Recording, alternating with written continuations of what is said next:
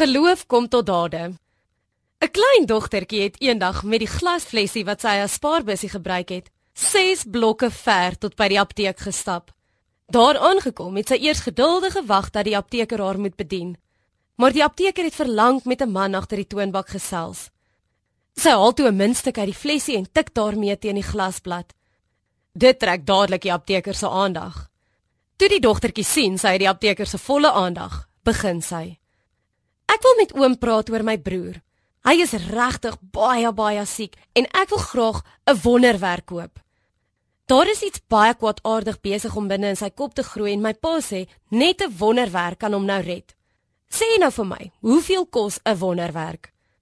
Ek is jammer, maar ek kan jou nie help nie want ek verkoop nie wonderwerke nie, sê die apteker.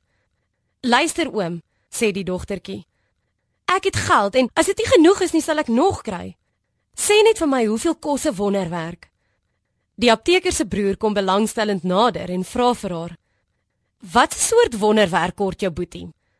"Ek weet nie, maar hy's regtig baie siek en my ma sê hy kort 'n operasie, maar my pa kan dit nie betaal nie en nou sal ek my geld daarvoor gebruik." "Hoeveel geld het jy?" vra die apteker se broer. "10 en 11 sent," antwoord sy skaars hoorbaar, "maar ek sal nog kry as ek moet." "Wat 'n toeval," R10.11 is presies wat 'n wonderwerk vir klein boeties kos.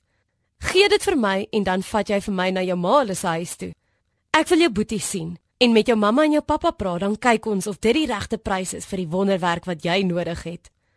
Die apteker se broer was Dr. Carlton Armstrong, 'n neurochirurg.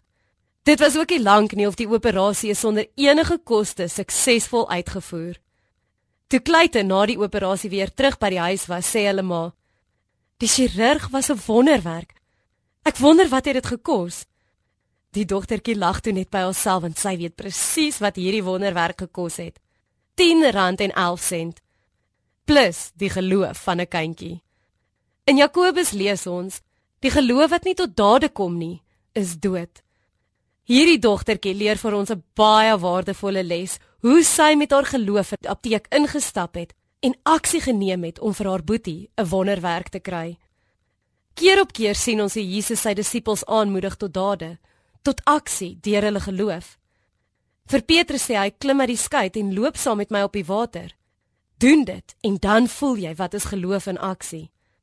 Mag jy nie net passief en stil tevrede wees met die geloof dat God leef nie, maar mag jou geloof oorgaan in dade en mag jy aksie neem om dit wat jy glo ook werklik uit te leef.